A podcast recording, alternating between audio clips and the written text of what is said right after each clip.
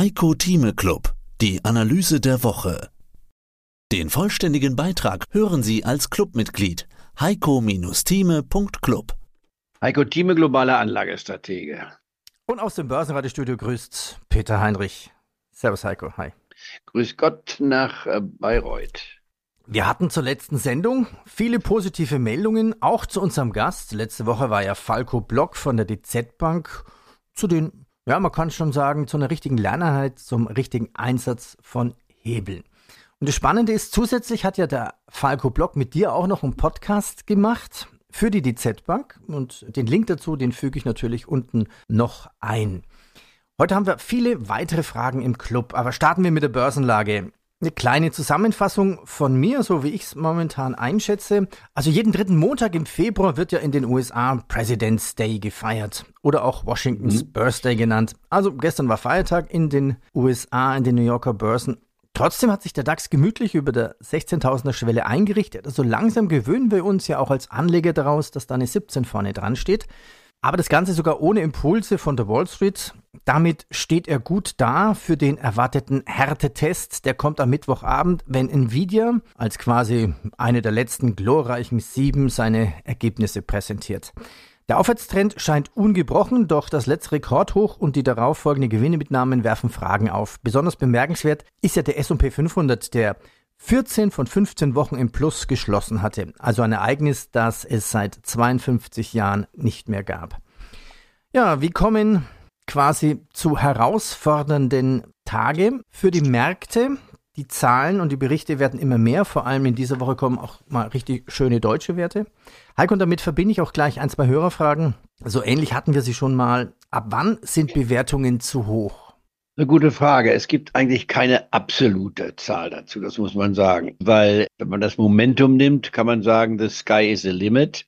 Also der Himmel ist die obere Grenze, aber man muss die Rationalität nehmen. Und deswegen sage ich ja, ich bin zwar ein Optimist, das ist richtig, aber ich bin kein Daueroptimist, der keine Rationalität hineinnimmt. Deswegen nenne ich mich einen rationellen Optimisten. Das heißt, was dann zu weit geht, muss man sagen, bitte, ihr könnt jeden Gewinn laufen lassen, aber dann sollte man sich den Gewinn absichern. Das können wir heute mit den Instrumenten, die wir im Markt haben, wunderbar tun.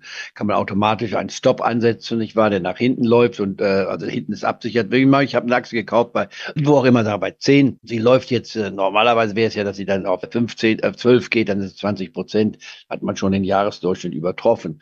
Wenn jetzt so eine Aktie hat, nehmen wir geht von 10 auf 15, dann ist man weit über dem Durchschnitt. Wenn es innerhalb eines Jahres passiert, dann kann man sich hin absichern. Und wenn Absicherung, es kommt darauf an, wie gierig man ist und wie ängstlich man ist. Wenn man gierig ist, sagt man sich, okay, ich sichere es ab und äh, mache es äh, 5% niedriger und dann äh, geht die Aktie raus äh, dann könnte es sein, dass bei gewissen Fluktuationen die Aktie sehr schnell rausgeht und man hat sie verkauft.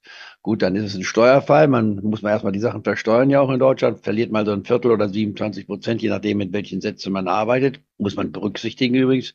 Das nächste, was man tut, ist das zu sagen, okay, wann steige ich wieder ein, wenn überhaupt. Und das macht die Sache etwas komplizierter. Für viele macht sie auch ein bisschen durcheinander. Dann geht man mal rein und raus und der Normalanleger sagt sich, mein Gott, ich werde ganz nervös. Ich wollte das eigentlich ein bisschen entspannt machen. Bin im Heiko Thieme Club eingetreten, um ein bisschen auch vom Erfahrungssatz zu lernen. Wenn er nun schon seit einem halben Jahrhundert dabei ist, kann man ja auch sagen, das ist mal interessant. Übrigens, was du vorhin erwähnt hattest als Nebensatz. In meiner gesamten Karriere gab es das eben noch nicht oder gerade am Anfang meiner Karriere, 1972, als bei Wood Mackenzie anfing, als Börsianer zu arbeiten. Vorher habe ich sie akademisch das äh, Gebiet betrieben. Und in meiner ganzen äh, Erfahrungszeit ist das noch nie passiert. Also wenn man so einen Vorfall hat, der noch nie passiert ist, kann man sagen, wo kann der Heiko Thieme mit seinem Erfahrungssatz davon profitieren? Die Antwort ist ganz einfach. Was so selten passiert, wird sich so schnell nicht wiederholen. Das heißt, wir müssen jetzt nicht unbedingt 52 Jahre warten, dass es nochmal passiert, aber es ist eine relativ seltene Sache. Und wenn etwas so selten ist, kann man dann die Schlussfolgerung, wir werden wieder einmal ausatmen. Das heißt, dieser Trend geht nicht weiter in dieser Form. Aber das ändert nichts daran, dass wir am Jahresende, nach meiner Prognose zumindest, noch nach wie vor deutlich höher stehen, nämlich rund zehn Prozent, als wir zurzeit sind.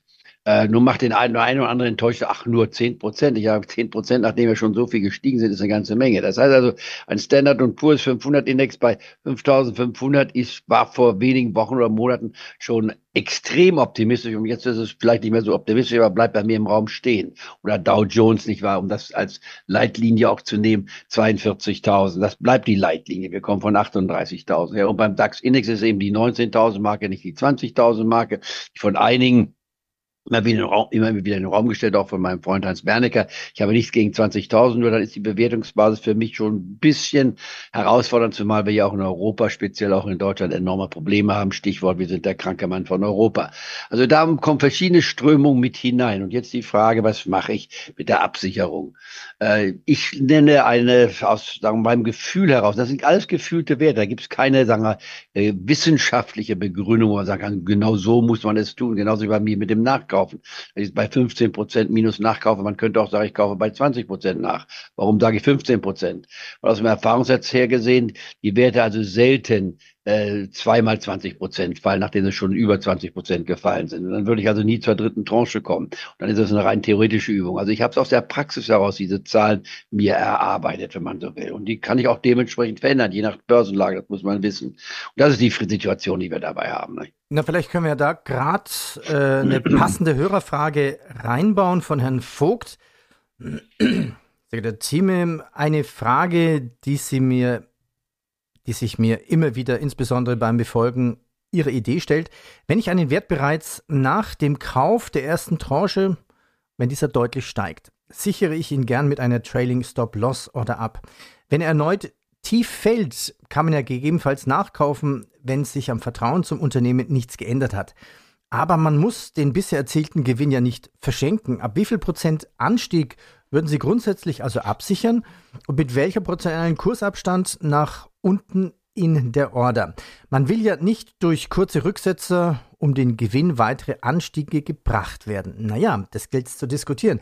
Für eine Rückantwort, bla bla bla, ich bedanke mich. Vielen Dank. Ich kürze es jetzt einfach mal ab.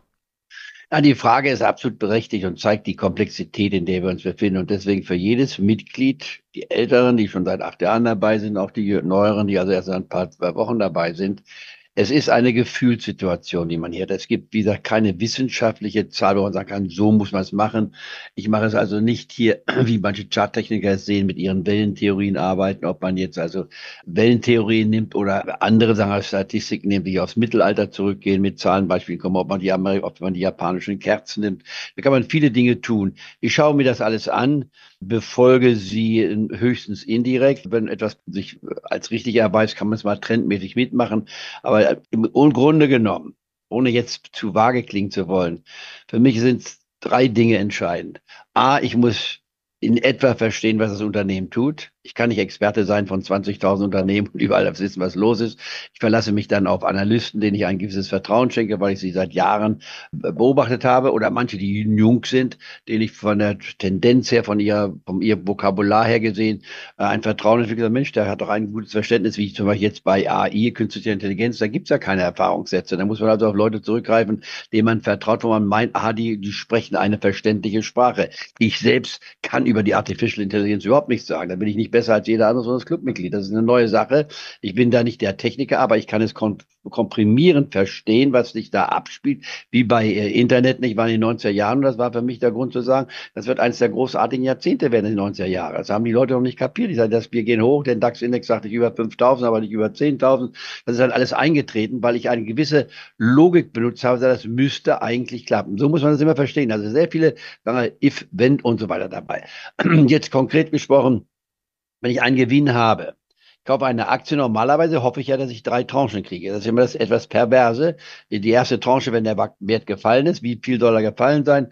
Zehn Prozent reicht bei mir noch nicht aus. Er sollte mindestens 15 bis jetzt, sage ich normalerweise, 20 Prozent gefallen sein. In den meisten Fällen übrigens, in jüngster Zeit, in den letzten Monaten und so weiter, sind die Aktien, die ich auf meiner Liste habe, meist mehr als 50 Prozent gefallen.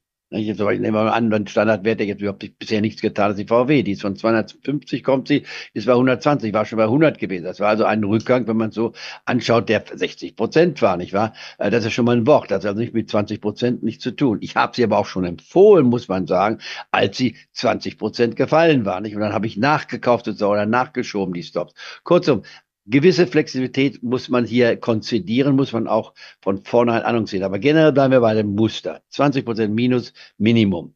Dann sind die Fundamentalfakten noch in Ordnung. Die können sich jederzeit ändern, das wissen wir auch. Nicht? Weil ist das Management stabil? Ja, was passiert, wenn das Management plötzlich einen Monat später rausgeschmissen wird oder freiwillig geht? Dann muss man wieder neu ordnen. Also all diese Dinge kommen immer wieder hinein. Das macht ja unser Geschäft auch so interessant, dass man nicht sagen kann, ich habe es einmal gesagt und so bleibt es, sondern immer flexibel sein, immer in die Börse hineinhören, wie ich sage, und dann sehen, wie es zurückschallt sozusagen, was man rausnimmt. Aber bleiben wir bei der Frage.